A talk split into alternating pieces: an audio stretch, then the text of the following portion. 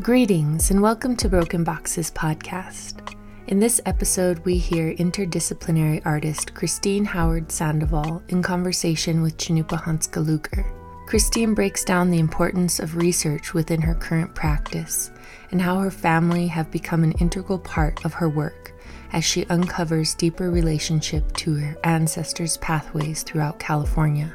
She reflects on the complexity of connection, disconnection, and reconnection to land that we all face today, and how she uses performance, video surveillance, documentation, and large scale earthen paintings to expand upon these notions of belonging. Christine implores us to examine the future of art and education and to trust our own speed and trajectory as we navigate the art world, reminding us that culture is not static. Christine is a practicing artist living and working in the unceded territories of the Squamish, Tsleil-Waututh, and Musqueam First Nations, and is an assistant professor of interdisciplinary praxis in the Audain Faculty of Art at Emily Carr University. Christine's work has exhibited nationally and internationally, and she has presented several solo exhibitions and been awarded numerous residencies. She is an enrolled member of the Chalon Nation in Bakersfield, California. Nice to see you, Christine. Nice uh, we had you. we had briefly had a had a talk with Wave Hill not too long ago. We've had some kind of like interesting conversations. I'm excited to jump in and and um, talk with you about art, the world, all those all those sorts of influences. The uh, the reflector, like what it means to like be in the world presently, and kind of like strip away some of the illusions of uh, rugged individualism in the framework of like art star BS. So I'm just going to start by saying hello. I'm Cannupa Hanska Luger, uh, Dotsha Maragua. Good morning. I'm uh, Mandan Hidatsa Rikara. I'm from the Northern Plains. I'm river people from way back. My clan is Awache, so that's Dripping Earth clan. I don't know if we've ever had like total formal w- who you are, where you're from, but uh, from North Dakota. But presently, I'm coming to you from um, this is like Tewa Towa land in Glorieta, New Mexico but I wanted to uh, have you introduce yourself the way that you're comfortable, and then maybe give our listeners a brief kind of background of your practice, and then uh, we can dive into a conversation. Okay. Uh, well, thank you, Ginger and Cannupa, for having me. Um, my name's Christine Howard Sandoval, and I'm originally from California. So I'm a member of the Chalon Nation in Bakersfield, um, and the Chalon are one of the languages of the Ohlone, the Greater Ohlone tribe, which st- extends from the North Bay area all the way down to the Central Valley. I was born in San Jose and grew up just literally right in the heart of all of that territory and didn't know it while I was growing up. And so now I find myself kind of making a full circle back to all of that knowledge and those relationships. And um, so I'm zooming today from the unceded territory of the Squamish, Tsleil-Waututh, and Musqueam, which is otherwise known as Vancouver, BC. And I'm right on the Pacific Ocean for those of you who don't know um, where that is in Canada. So that to me is really important because we're right north on the Pacific coast. And our history is not only are we coastal people, but we're also inland people. We're one of the few tribes who really kind of resided most of the seasons in the Central Valley and more inland, and actually traded a lot with people from the Southwest. We're one of the only Ohlone people who traded over that pass and really kind of went more west or more east actually. And uh, that to me is really interesting too because the other side of my mom's family is from new mexico where you guys are. Um, and from so her family is from yanito which is a small village outside of albuquerque. So there's all these relationships happening and i'm somewhat new to this place I lived in New York for over 20 years, and then I moved here in 2019 um, to take a position, a faculty position at Emily Carr University. And um, for me, that was part of my intention of coming back to the Pacific Coast. I'd been trying to get out of New York for about five years prior to that. So I feel really lucky, um, not only to be in academia, but also to uh, just come back this way. It's really hard to come back home. It's really hard to, for so many reasons, climate change, just the price of property, you know, just the precariousness of of the cost of land right now, which kind of is at the top of my mind today because we just found out that our house is being sold and we're renters and so we're about to be uprooted and my studio is here so that's where i'm i'm zooming from is my little garage studio and um so we're going to have to figure it out. So anyways that's a long-winded way of saying uh this is where i am and this is how i got here. That's great. That's that's wild too. Um there's a property right next door to us that we were trying to uh, purchase as well, and um, we were in conversation with the uh, the owner who we bought our property from, and uh, made an offer, and then they kind of disappeared, like didn't uh, respond to our offer, and then we finally just got a uh, email from them saying that they are working with a realtor and they put it on the market, and uh, the the cost of it is insane. I'm just like, that's nuts. Uh, who's our neighbor going to be? I don't know. And we have this kind of precarious uh, easement that runs up because we have a water tower on our property. So there's an easement that runs the length of both of our properties, but our driveway kind of goes into it's it it is the easement, you know, it's uh, access to this to this water tower. But yeah, just thinking of all of those like land related kind of things is is super complicated and i think maybe diving into these notions of land i think that would be a great space to uh, have you introduce your your practice. I know you have a lot of work that relates to land. Um, it seems to be something on all of our minds right now these relationships with land. I would love to hear your uh, uh, how you describe your work. Yeah i mean i um it changes as I learn, but I've been working with, you know, on the land, in the land with land based materials and um, really thinking about uh, my family's migration path. And that, that's been going on for, I would say, since pretty solidly since about 2016. And also just doing that, uh, you know, family research, uh, storytelling, that kind of work outside of an art practice I've been doing, you know, since I was really young. And that has only recently kind of come together into my art practice. And so I have a material based practice, which is working with Adobe material, which you guys will know about. I mean, I think it really brings together all desert cultures.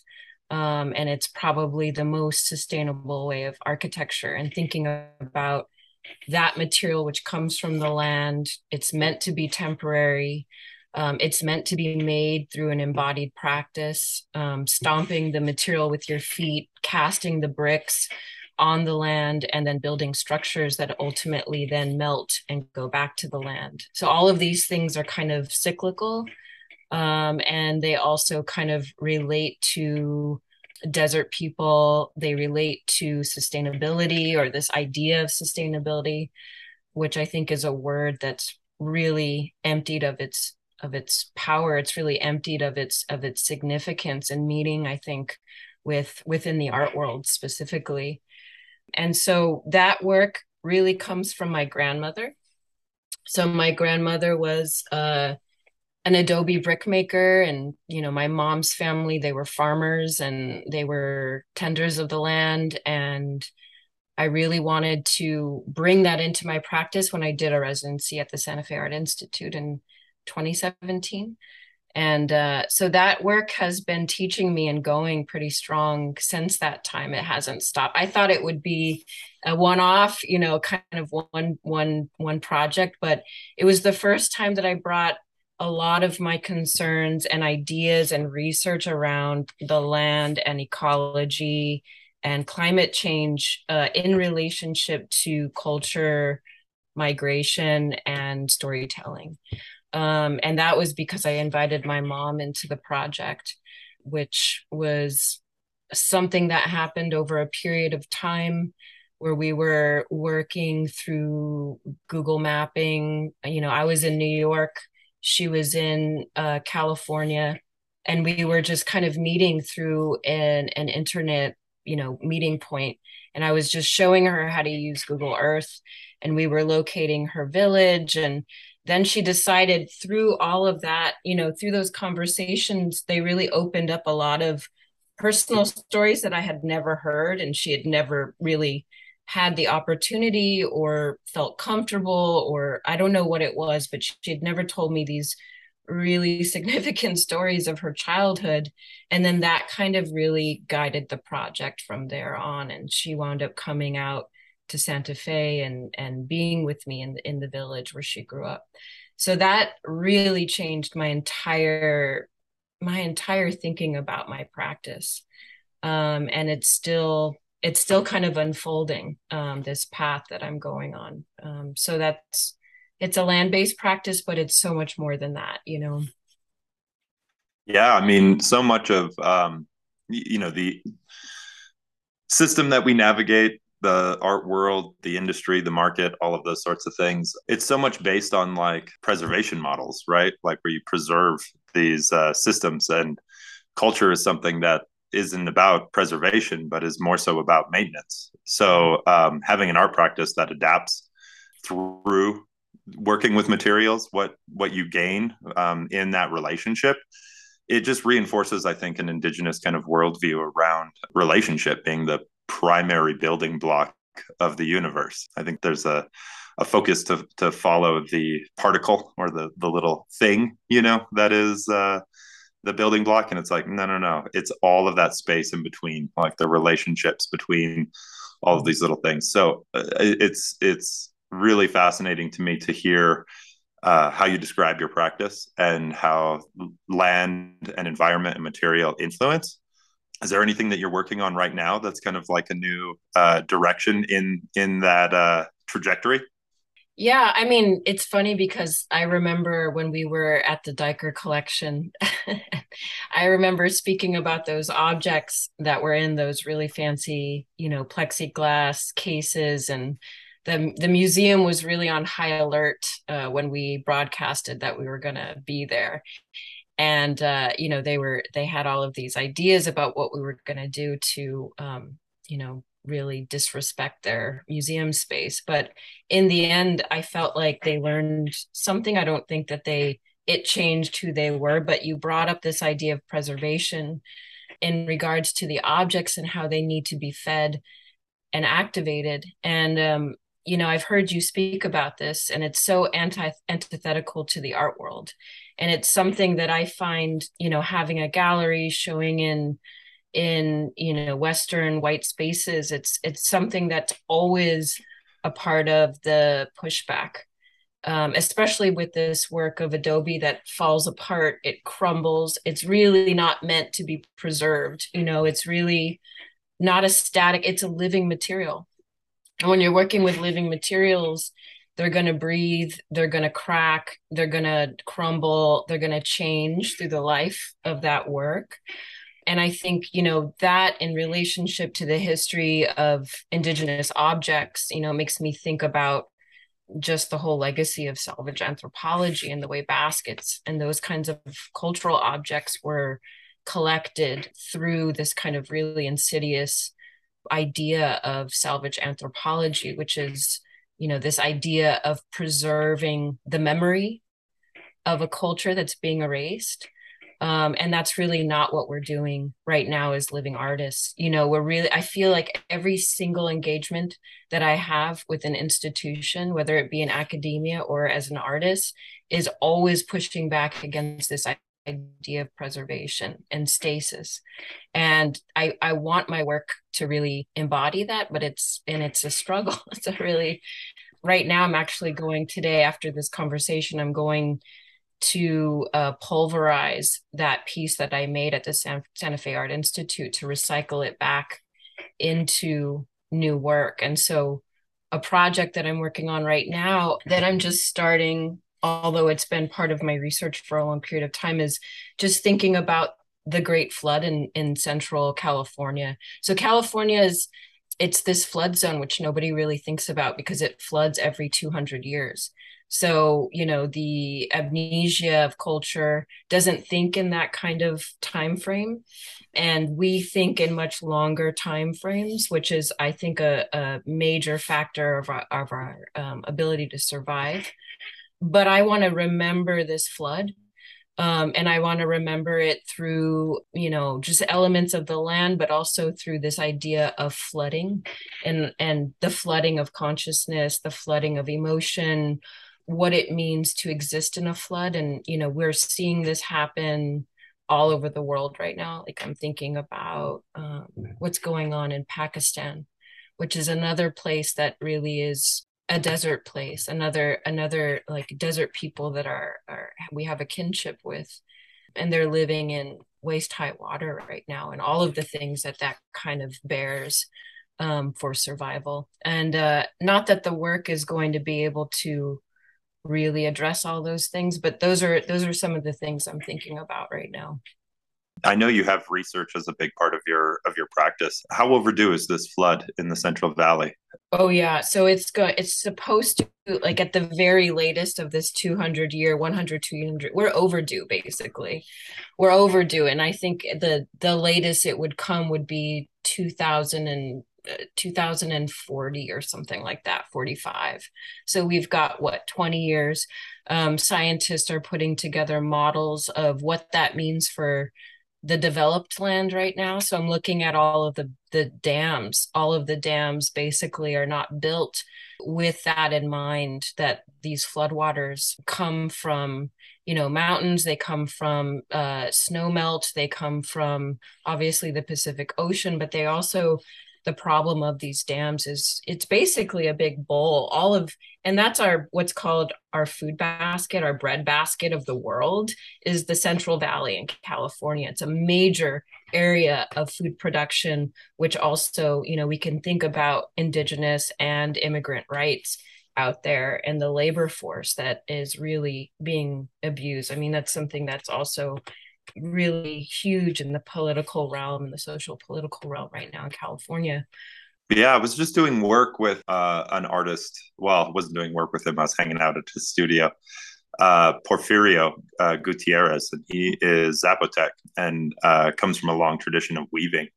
But he he was telling me just about the the total numbers of migrant workers and how there are huge like indigenous communities in that migrant field um, just that they're from uh, central america mexico regions you know? And um, yeah just trying to build up those kind of like kinships and relationships uh, through these kind of like geopolitical borders. But this notion around uh, it never once was this idea of like flooding kind of came into into our conversation but they are literally living in those uh, those regions you know so that would be that would be kind of fascinating.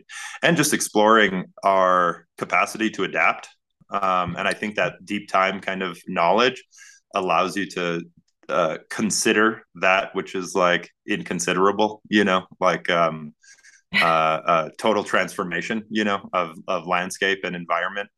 How to sustain you know really like what that really means when when sustainability isn't in vogue but is uh, necessity based yeah there's kind of a lot of a lot of ideas that could build out of that. Um, i'm from a community that's flooded. Uh, so the mandan hidatsa riccara reservation. Like 40 45% of it or something like that is under lake sakakawea from uh, a flood. And have been thinking a lot about these ideas, uh, especially in relationship to water. I mean, we were, we are river people. I almost said were because the impact of that flood on like two two to three generations, our relationship to the river transformed where it was once you know this kind of like this kinship of great appreciation and responsibility around maintaining that relationship yeah. and then the effect of flooding you know how that uh, at that scale it, it, just kind of like created a hurt between the people and, and their river and i could see that in the in the you know, since my generation and younger, the, there's been a lot more build around reestablishing that that relationship, kind of like finding forgiveness, where it's just like I know it wasn't your fault, and I know you're you're you were transformed just as much as we were, um, and trying to trying to reestablish a healthy relationship with the with the water. That is that's really interesting. Thinking about environmental shift and adaptation, cultural adaptation. So one of the things that has, has really been kind of sticking with me that I would love for you to kind of describe are some works that I'd seen which are literally using Adobe as like pigment and doing like large scale illustrations with the with the material.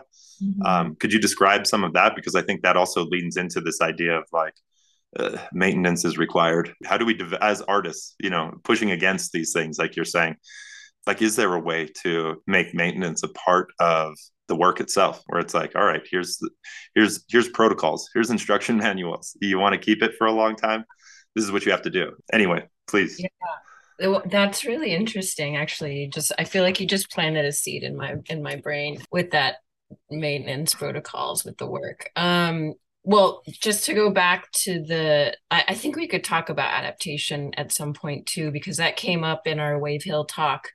And i want i you know that was a really brief context for conversation. I feel like we didn't get to really have a conversation, but that really stuck in my head when we are thinking about, um, at least thinking about stasis, thinking about indigenous ide- identity right now in a Western culture that's really kind of urgently trying to consume indigenous culture in the art world. Um, and so thinking about stasis and preservation and being an artist. I mean i've been thinking about all of that but just to give some some context for those those adobe works um the designs the the pieces are made on paper. They're really wobbly. They're really unruly.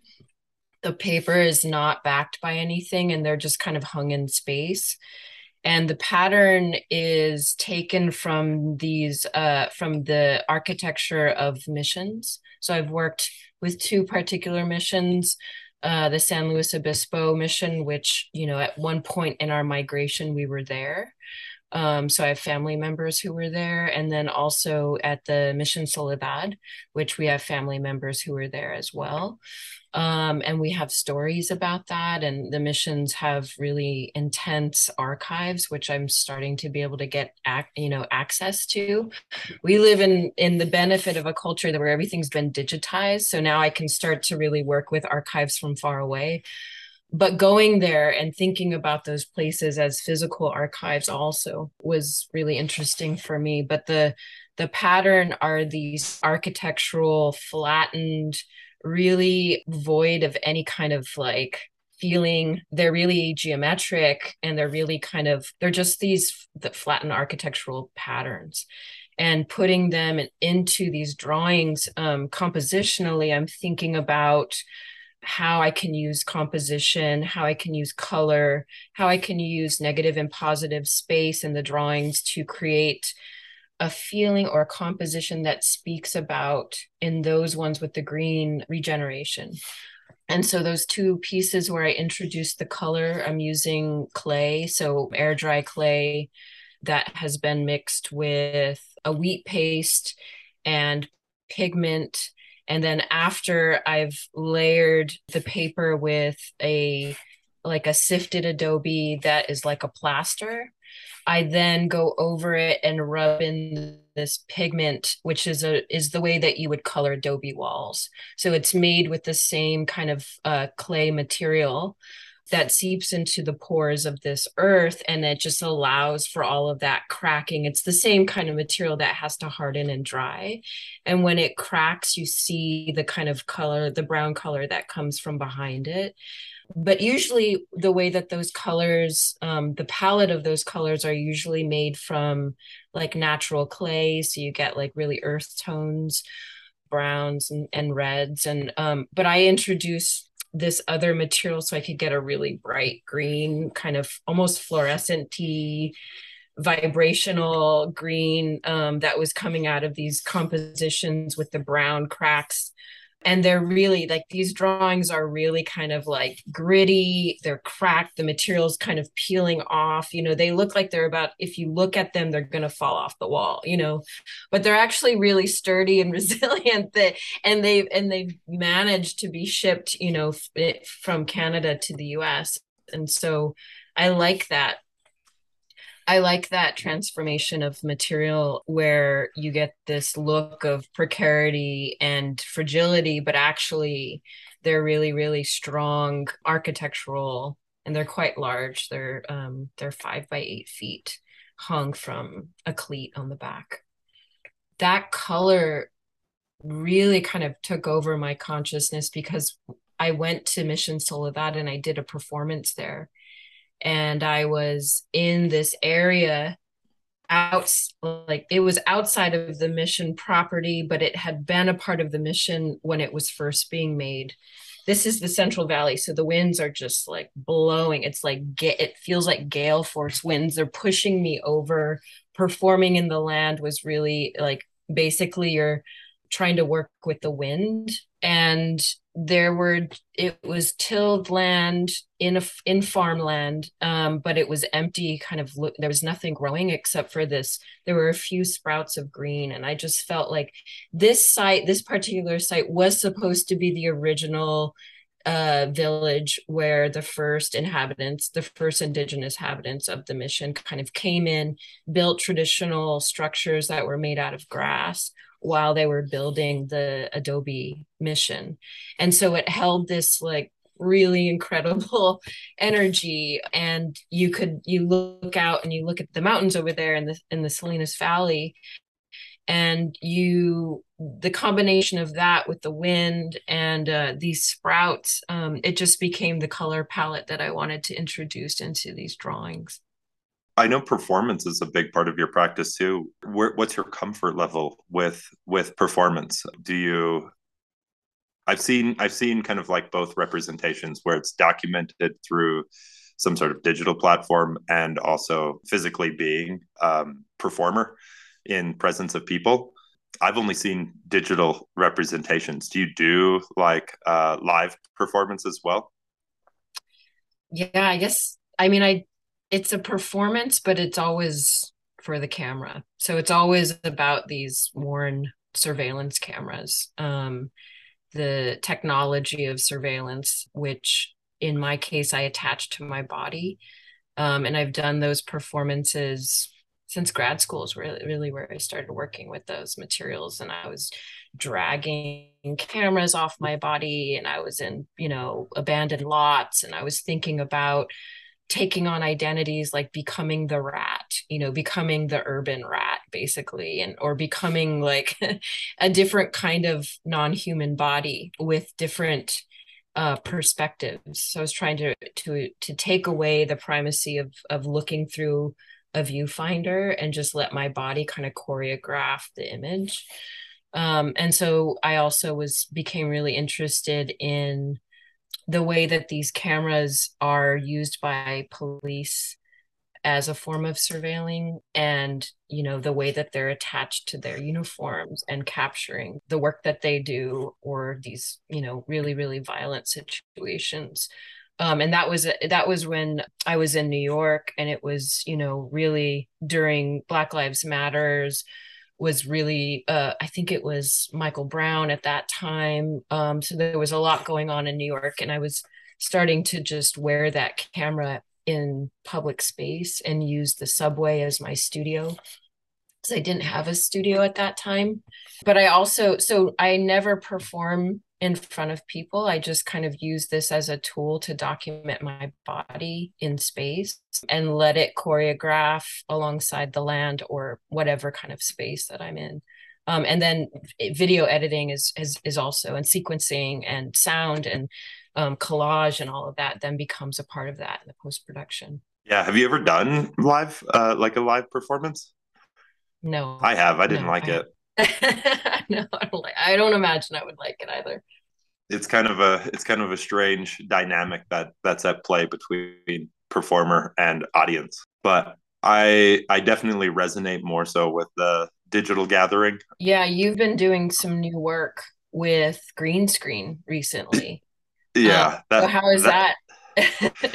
that was weird. It was it was weird doing it that way because usually when I do these performances, I know my audience is the land. So in this instance, it was really kind of built out of necessity as far as the scale that I wanted to engage with the work. I was like, I want these dancers, but I want them to inhabit many, many different environments. And um, moreover, I wanted the uh, I wanted the dance to be a superimposition. Like I, I liked the idea of it being superimposed and like leaning into the fact that it's like, I don't know, my son was like, it looks like a bargain commercial. Come on down. Yeah. and and I was like, yeah, I, I like that idea. You know, I like the idea of it not being um like not trying to light it so that it looks like it's right for the landscape that it's that it's filmed on, but rather make these like superimposed kind of figures, uh, and then I can film the land and and uh, walk through the land. It, it's it's funny because how I'd seen your work was through these kind of like body cam um, where you don't actually you, like you might see your feet or your hands, but you're not seeing your like body in space. You're actually watching how your body moves through space. Mm-hmm. And um, I thought there was something uh, when we started doing this work, Ginger and I, we were uh, filming on the land. Like, do we do we drive through it? Do we walk through it? Do we walk backwards? Like, how do we how do we kind of like create all of these different visual cues that document the land for for the land, you know, mm-hmm. as the land, rather than um, having me as the subject and then we could superimpose the subject onto him. So that was it was it was fun you know it was a it was an interesting thing. It was a hard push. I had to like exercise working up towards filming uh, all of that. And you know the whole family is there with me. So like as we're at the studio you know the kids are there they're eating snacks ginger's there making sure that all the shots are exactly as they need to be but there has been like a development within our practice of working with our family like my, the family being and me being an extension of that and and what that looks like. So mm-hmm. and, and i know that's something that you're kind of uh, interested in as well. So i would love to kind of dive into more conversations around uh, that trajectory like what it means what a whole person actually is you know? Um it doesn't exist yeah. Um i love that Cannupa so much. And i i really uh i love this conversation about you know it's a family affair and thinking about how our families i mean i for me i think it was just a, a necessity uh, to invite family in. Like when we went to soledad it was a, it was a road trip with my mom and dad and we went from their house in Southern California. We went to my grandmother's grave, which I had never been to.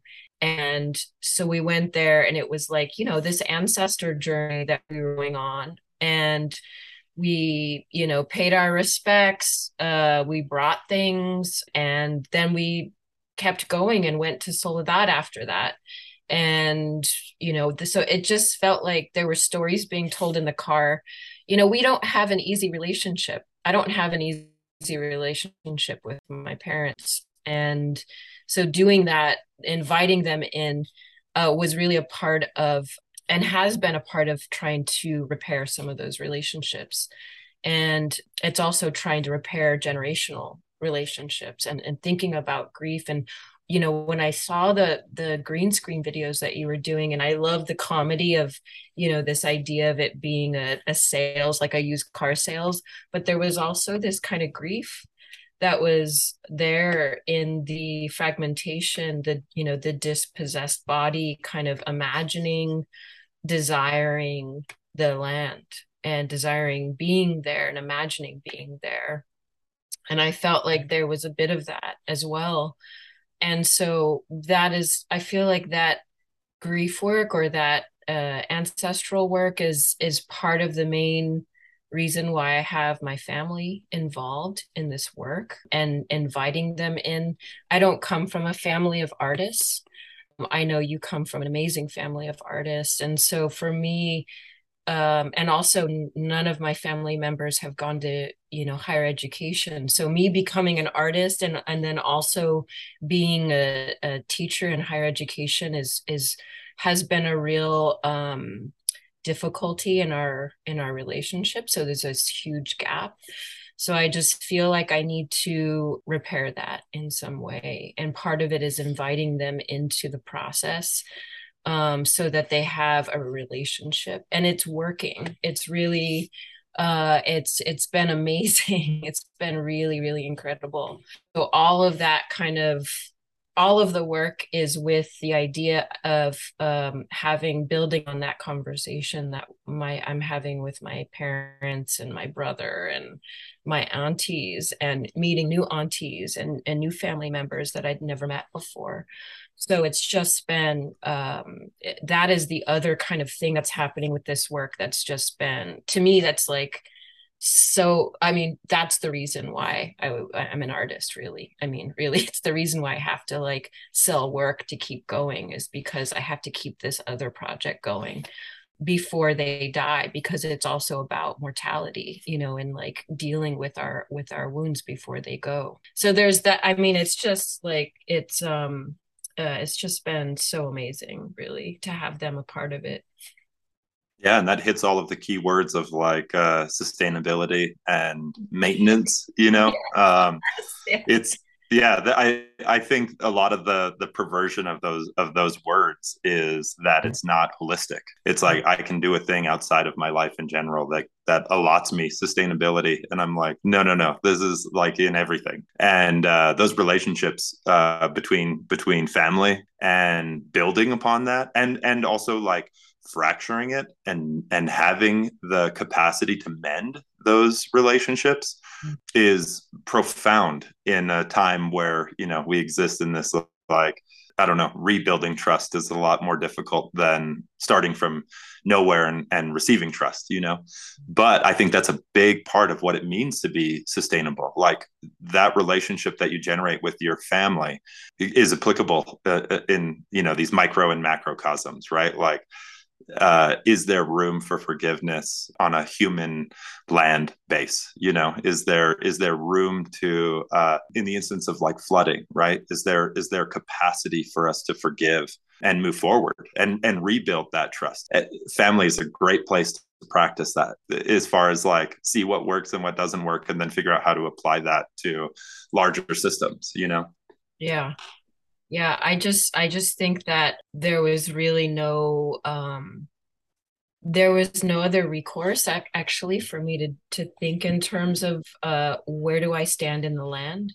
Where do i belong? Um and especially i think being here in unceded territory that i am really not i don't belong to this land right? I don't even have any relationships uh, when i came here. And as soon as we as we got to Vancouver, uh, it was in the fall of 2019, and then the pandemic hit right after that. So it's I'm only just starting to kind of be able to reach out and and start learning about what's happening here. I'm I'm trying to do that while also really focusing on what we've got going in California. There's a lot there's a lot of relationships. Actually, our our language is the family of our relation of our language in Chalone is related to indigenous languages all the way up to Vancouver. And it's it's really based on the land actually.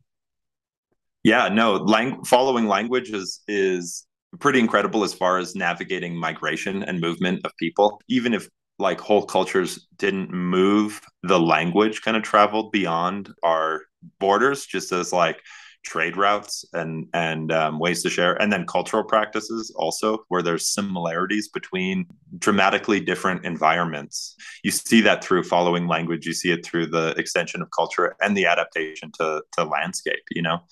Um, yeah all of that i, I think is really fascinating. I, I, think about that a lot with uh, you know i'm i'm northern plains and we have um, the hidatsa where like the Mandan and the Hidatsa, because we were lived on the river and most of the tribes around the Great Plains were nomadic and would move. The Mandan and Hidatsa had like these villages, right? And those villages, there was a lot of agriculture that was embedded in that. So we could be, uh, uh, we could like remain in one region or one location for for longer through through seasons and and then like know the language of everybody else around you so that you could trade with them. Mm-hmm. um it's always it's always interesting like kind of following those language routes because that's that that's education right? Like that's that this is like primary knowledge of how to relate to your immediate community and then the extensions and um, following the land as like a, a as a way to do that. And you were mentioning this kind of like language route all the way up the the coast. You're there now working in um, uh, uh, teaching, right, at, at Emily Carr. Mm-hmm. What's what, what what are you teaching? Are you teaching um, like sculpture or uh, uh, what is what what what are your what are you as a, a professor instructor? Um, I don't belong to any uh department or or program like sculpture painting or i really um was super lucky or just um really made this my path that i teach as an interdisciplinary practice which means i'm just basically teaching courses that i write um, and I've had you as a guest for one of those courses, um, which is uh, called Reciprocity in Land Based Art. So it's thinking, it's a studio class, um, and it's thinking through both theorists of color who talk about land based practices um, outside of history of uh, what we know in the canon of, of land arts, right? So it's it's completely the opposite of, of the history of land arts, um, but it's giving a kind of decolonial and anti-racist premise for how we can relate to a land-based practice. What are some of those protocols, and then also how do we even um, how do we encounter history and bring that into our work or at least be motivated by it and aware of it and then the students are doing projects that are um, rooted in the kind of practice that I have, which is walking. You know, they come from all different media. So I have painters, I have sculptors, I have people who are performance artists. I have, you know, they're, and they're undergraduates, so they don't, they're already experimenting. And so we have amazing students at Emily Carr, they're really um, they're incredible. Um, so they're doing all kinds of things. So we're having discussion, and and my goal as a as a teacher is one day to be able to really have that kind of you know balance in the class where we're having active discussion where i'm not the teacher but we're actually talking of just about things that we all care about you know and how do we relate that to our practices and so i really want to have a, a space of pedagogy that feels that way that feels like we're actually addressing the urgent things in our lives and I, am not teaching them just art history, you know, or I'm not just teaching them some kind of technique. I'm teaching them how to identify their own technique um, because we, we all bring our own technology and our own technique to whatever it is that we're experimenting with. And to be able to even think about what you're doing, like uh, walking on land or doing some kind of weird repetitive thing as a technique. You know, students think that they have to repeat what they've seen in art history, but I want them to start developing their own their own language. But then I also teach a second year class called the Mobile Studio, making art in a I don't I don't even remember the full. It's this kind of long-winded title, but it's basically the mobile studio and thinking about how artists who through history have been displaced for various either political reasons, environmental reasons, or because we were all isolated in our homes during COVID, how do we have a practice during moments like that? Um, and so I'm still teaching that work, and there's a there's obviously a lot of overlap between the two the two classes, but um, one is a second year, one's a, is a third and fourth year um but that's my that's my that's the joy of my teaching right there is like those two classes are really my you know my babies. I've, I've been working on them. Um and inviting artists to come and and be voices. And i'd, I'd love to invite people from the community to come in and and also teach. So we're we're working in collaboration with another of my colleagues, Gwenessa Lam, uh, who grew up here, and she's also second generation Chinese and she's thinking about decolonization through an immigrant subjectivity.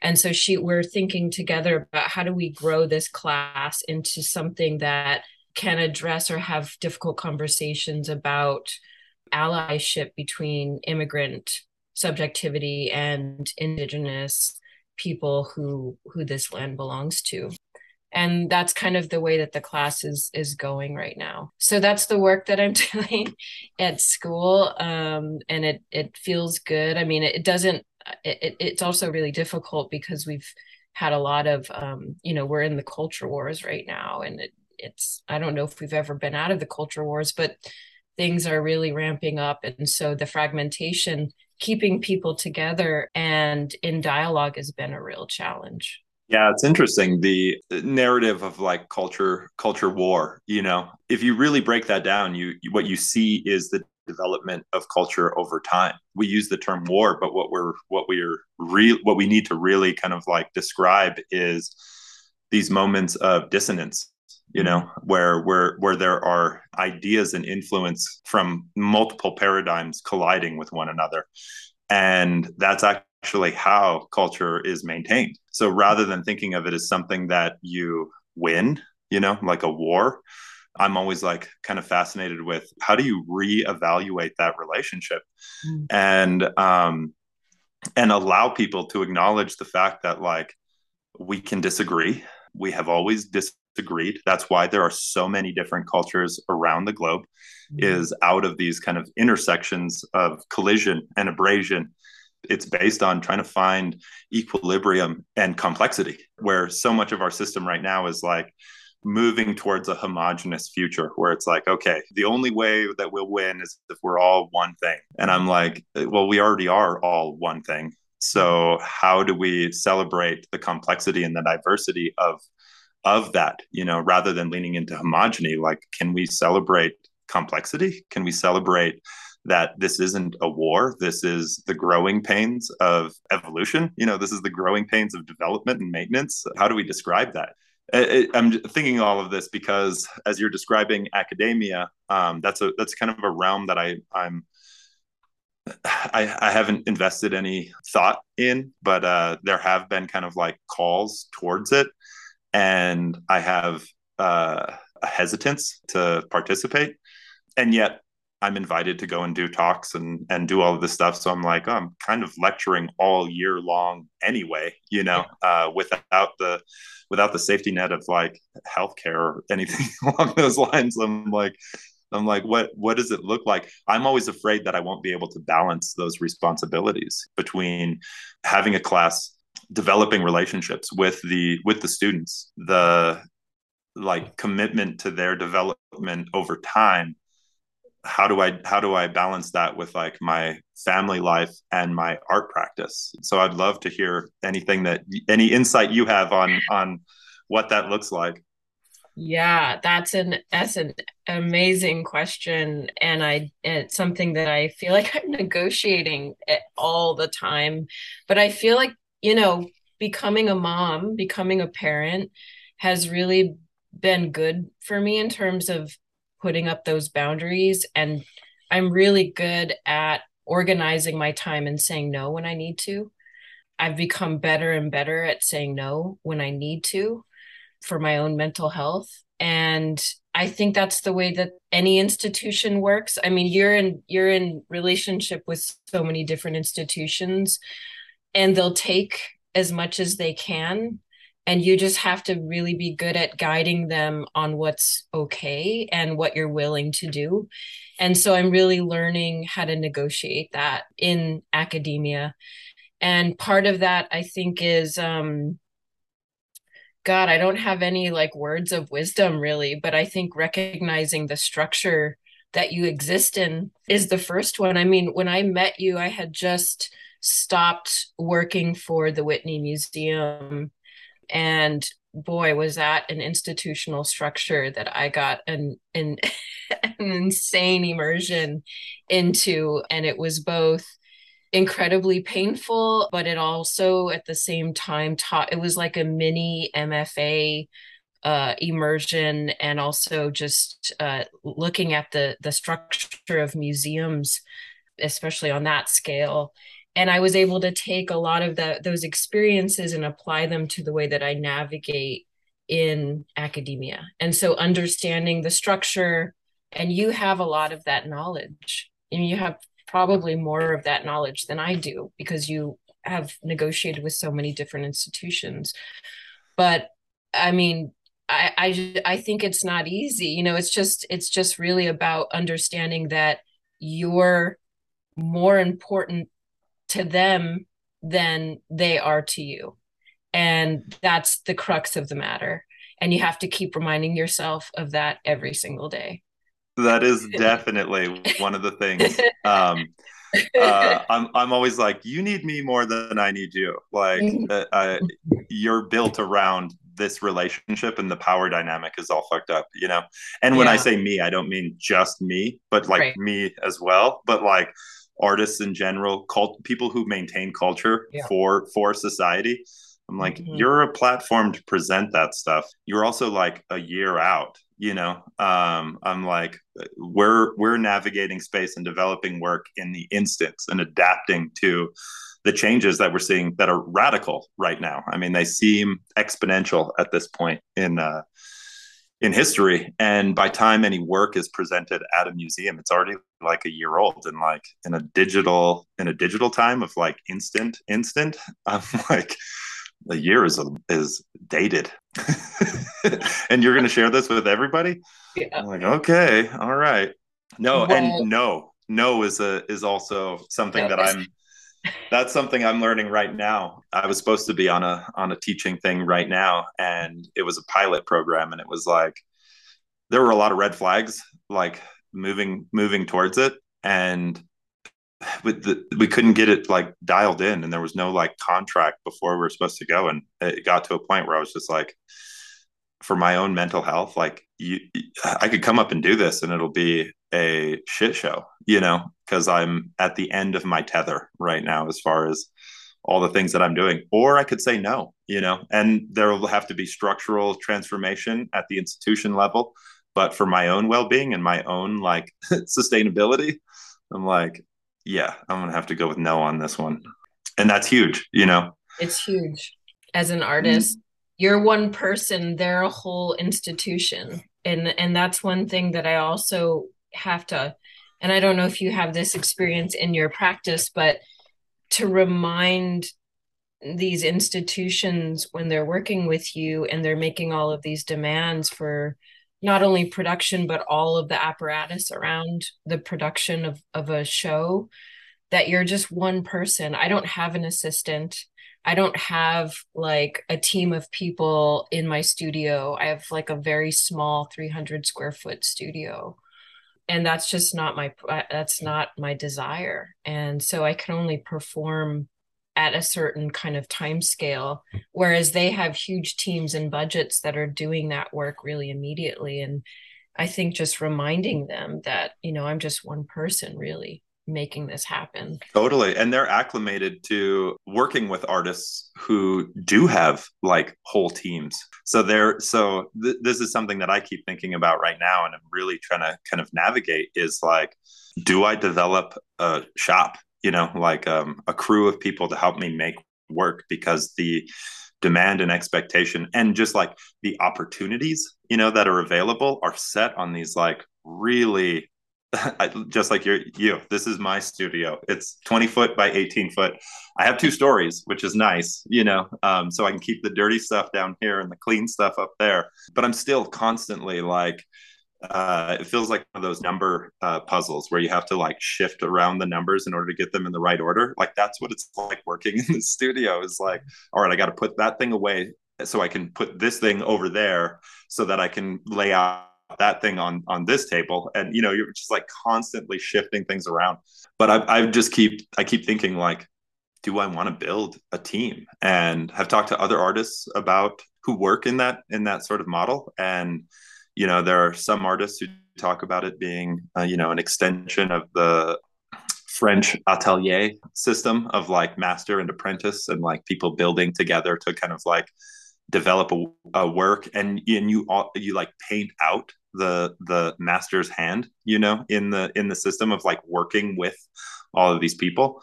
So like that's one model. I, have also talked to another artist who mentioned it being like a um uh, micro economies you know that an artist practice can then if you if you have good relationship with community that you want to like help and support you can build like micro economies in relationship to your practice and extend these kind of like working relationships and economy you know built out of uh, your own personal practice.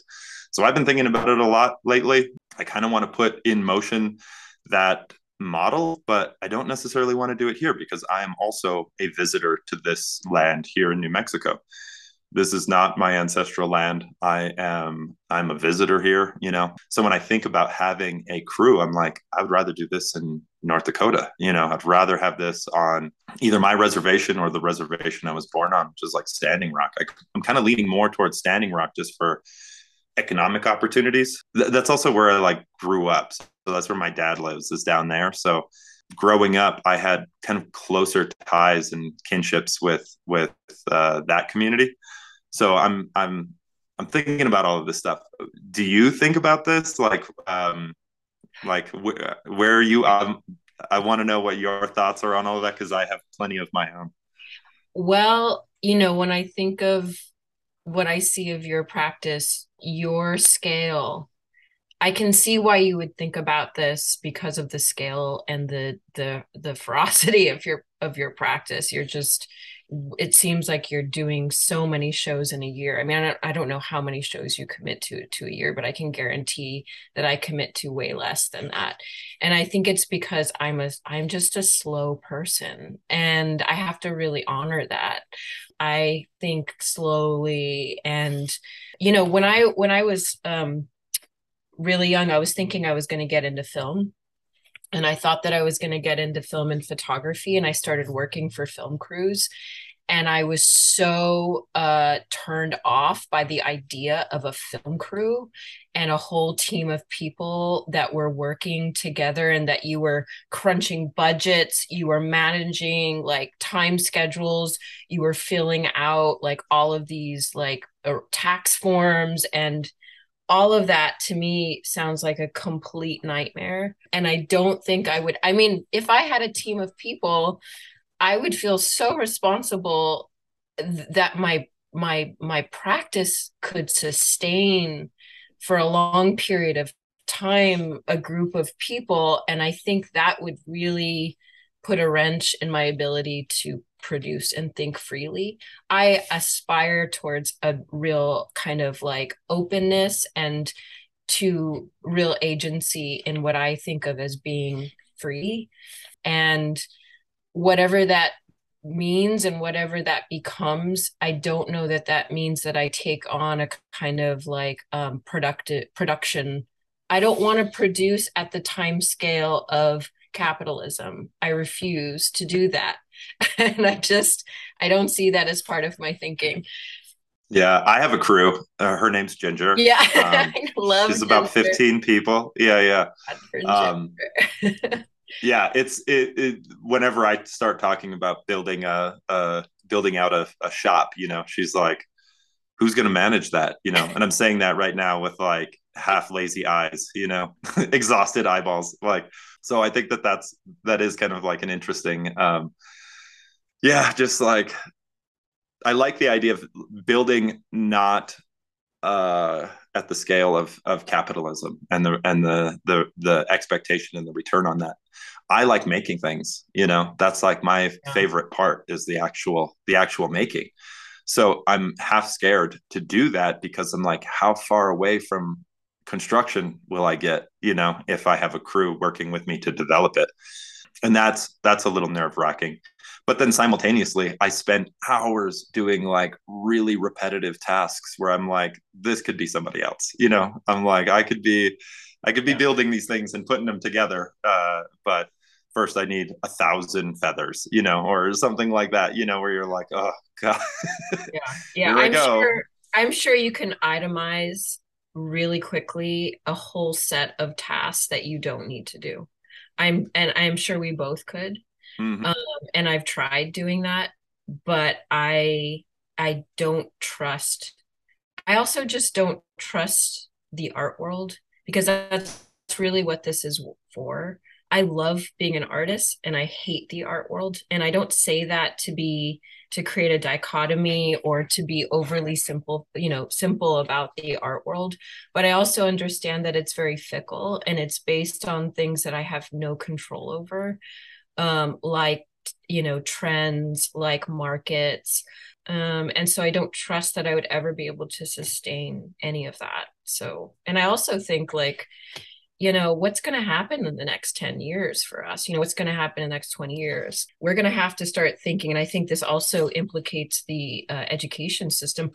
And I, you guys are already thinking about this but how do we you know we're going to have to think very differently about all of these systems of of education for one i think the first thing. We have to think differently about what education is doing and how we are going to adapt with climate change and with the way that our world is working right now. And I, I just don't see that as being, I don't think art and design schools are going to be around for the next 10 years.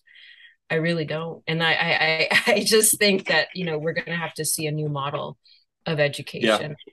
Well, and art, art and design will be, you know, no matter oh, what, yeah.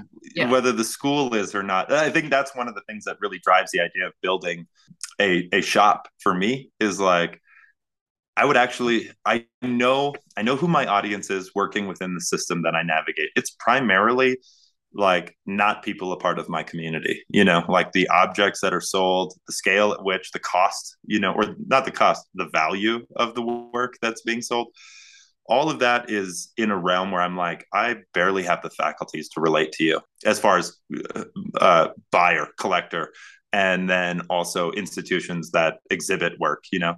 I'm like, I'm trying to make these conversations around what a 21st century indigenous experience is is really like. But I'm like, that's not my audience. My audience isn't a 21st century indigenous experience. It is, you know, unfortunately, it's navigating um, these larger systems and trying to inform them. So I'm like, I'm making work for the museum, like for for the power structures that are embedded in that to understand an alternative and uh, and a and a variation on on this thing, and that we too can adapt to these like really strange circumstances and and and their own systems and protocols. You know, uh, we can push on the edge of that, but I'm like the best way for me to share my practice with my community is literally the practice you know where i'm like if i could work with folks and actually share that then my then whatever i i want to be my community is literally working side by side. And i'm like i'm sharing with you art as i understand it the process you know the verb of art. Like i can share the production with my community and then share the object with the audience you know? Yeah. um these are all the things that i'm like and I don't know if I'm just trying to like justify, which is totally something that I also do. I'm like, oh, this is this is potentially uh, hazardous and, and dangerous, but I need to justify my movements through this like risk, you know. Yeah. So I I'm always always questioning that. Ginger's really good at like m- making me evaluate, you know, why why why do you want to do that? And I like I, I have to convince both of us. Um, like, here's an idea, but thank you for asking. I rarely say thank you for asking. That's after like 10 minutes of arguing around around the thing. And then once I realize that she's actually developing uh, my capacity to describe my my trajectory, you know, I'm like, mm, that was a mm-hmm. gift. You know, thanks for arguing with me for 10 minutes about something. That's pretty wild. Yeah.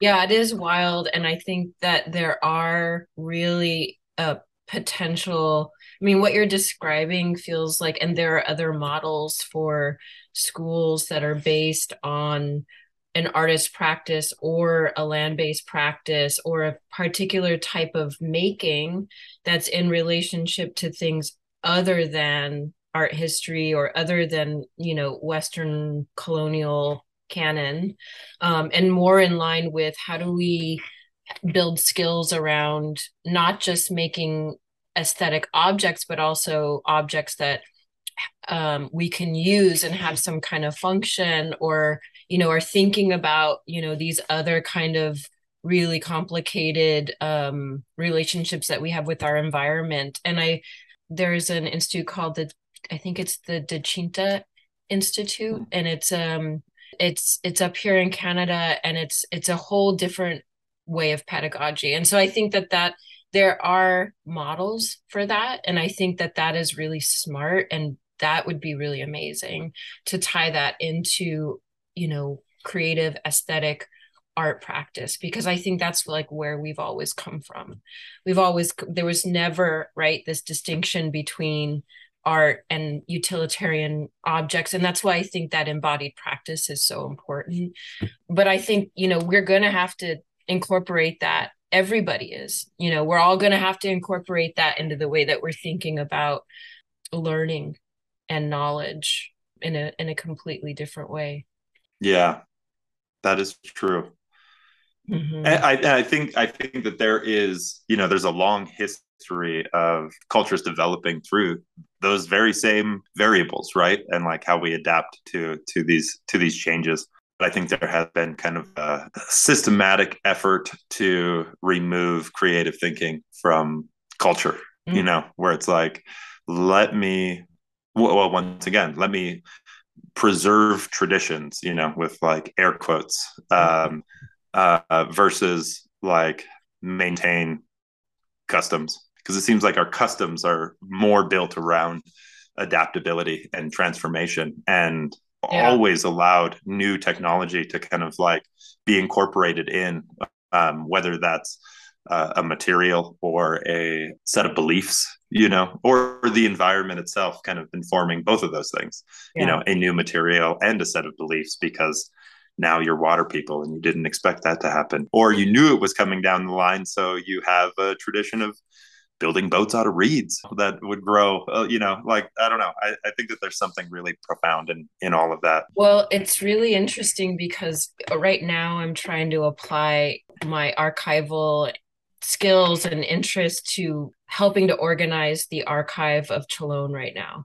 And there's a long they're starting to digitize all of their all of their correspondence all of their the ways that they have used the archive to um, learn relearn language or material practices or song ceremony all of those things. And i'm trying to apply um, those archival skills to that. But at the same time so it's really common um, for california unrecognized california tribes to have an anthropologist on the tribal council.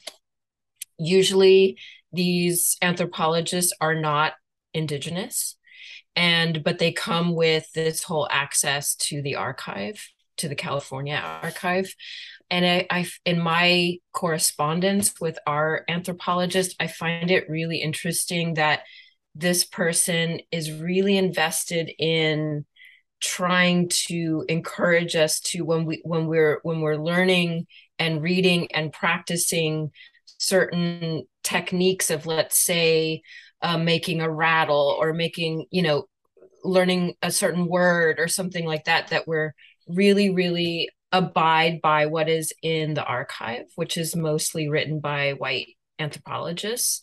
But also this idea that relearning and resuscitating culture is about being true to what things were like in the 17 or 1800s and the fact that as if we've been static but when you look at the way that and you were saying this with your own community that you know we have been trading we have been speaking multiple languages with people who are in the vicinity.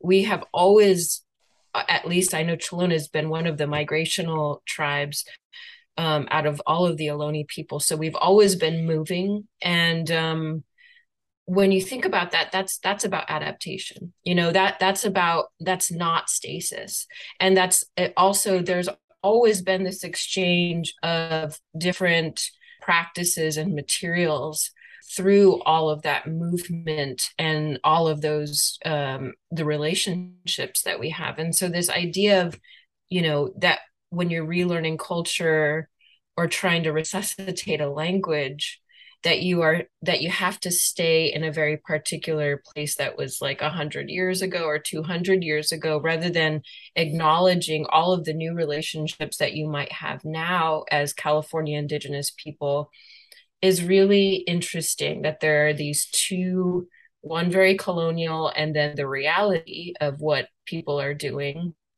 in relationship with each other. And that just feels so um at it so it feels so the same in the art world where the curators um, especially curators who are not indigenous specifically curators who are not indigenous are thinking about what is indigenous contemporary art and even just like negotiating that kind of genre or being pigeonholed into um, that kind of identity i think is a really tricky a really tricky and potentially static thing as well. Yeah, that's something that I'm really trying to figure out. I don't know. I don't know where I exist really. we'll let the future uh, look back and describe where we are. I'm like too close to it right now. Looks like yeah. dots from here, you know. Yeah. Um, but I think, uh, yeah, totally. Pixels. it's a bunch of squares from from this close. Well, do you have any? And you know, once again, thank you for having this conversation. I think it opens up. Well, one, it was really just kind of nice to to see you again and be able to chop it up on our own time frame. Uh, there are tons of questions that uh, I've been thinking about that you I can tell you're also thinking about. So it feels like there is a I don't know. Sometimes in the studio, removed from everything and only being in public. And when you're in public, you're like in public, you know, um, public facing. That the opportunities to just like chop it up with friends, family, kin uh, is is uh, I, the rare treat of this podcast. So thank you for that. I don't feel doesn't feel as lonely after this after this talk you know that we're navigating the same strange spaces and that we're thinking about the transformation you know how do you transmute all of these materials into something else um, do you have any insight for folks maybe let's say people wanting to move down the same path that that we've navigated things that you could navigate that you were like uh, i really didn't have to do that but i can uh, tell people where to avoid it or what to lean into mm-hmm. Oh, wow. Um, well, I think just in terms of longevity, for me, the important thing is having artists and practitioners in my life that are much older than me and being able to draw on their wisdom and having an example of what it means to have a lifetime in as an artist. It's suddenly like when you can draw on people like that in your life, it suddenly makes you think that some of those issues that you think are so huge are actually okay and not that huge and you can you can handle it. So that's part of been my strategy of survival is to have elder more elder artists in my life and to be able to to talk to them. And also um i think for the young people for me the biggest thing that i tell my students is how do you balance consumption versus making. And I feel like that's been always our practice is that we have to make every day. And that's one way we push against this machine of consumption. It doesn't matter what you're making. It could be food, it could be just a small material experimentation. It could be whatever it is, just to always every single day balance and and be aware of how you're making things every day so that you're not just always in a a place of consuming and i think we all kind of fall into that where we consume too much and we never put it back out and that's the way that i think you balance that energy so that uh, basically those have been my two things that i remind myself of all the time And I just want to so, say thank you so much. I forgot we were on a podcast. I just really felt like we were just having a really needed conversation. I feel so isolated sometimes uh, because it's hard to even have time to have a studio practice with as a parent and a teacher that I don't reach out enough. So I feel like yeah, this is medicine. So thank you so much, Cannupa, and thank yeah, you. Yeah, thank you too, and thank you, Ginger. I um, I have the same problems. I think uh, Ginger makes me feel like I'm helping her out by doing these interviews, but I think really she's helping me out, not get like uh, uh, stuck in my own little tiny world and actually reaching out to friends and uh, being able to talk and have these sorts of conversations. Mm-hmm. So thanks, Ginger. Thank you so much, Ginger. Really. Uh, for on so many levels like for all of the things and not just the podcast but there's been so many things that you've done. Um yeah just what a gift. Yeah and thank you christine. This was an awesome conversation. I also forgot that i was on the podcast but i have this uh, microphone dome and headphones on that i'm like hmm, maybe i just wanted to be heard really well. But uh hyper aware of my little fidgety things. I'm like, okay, none of it's making sound. awesome. Awesome. Thank you guys.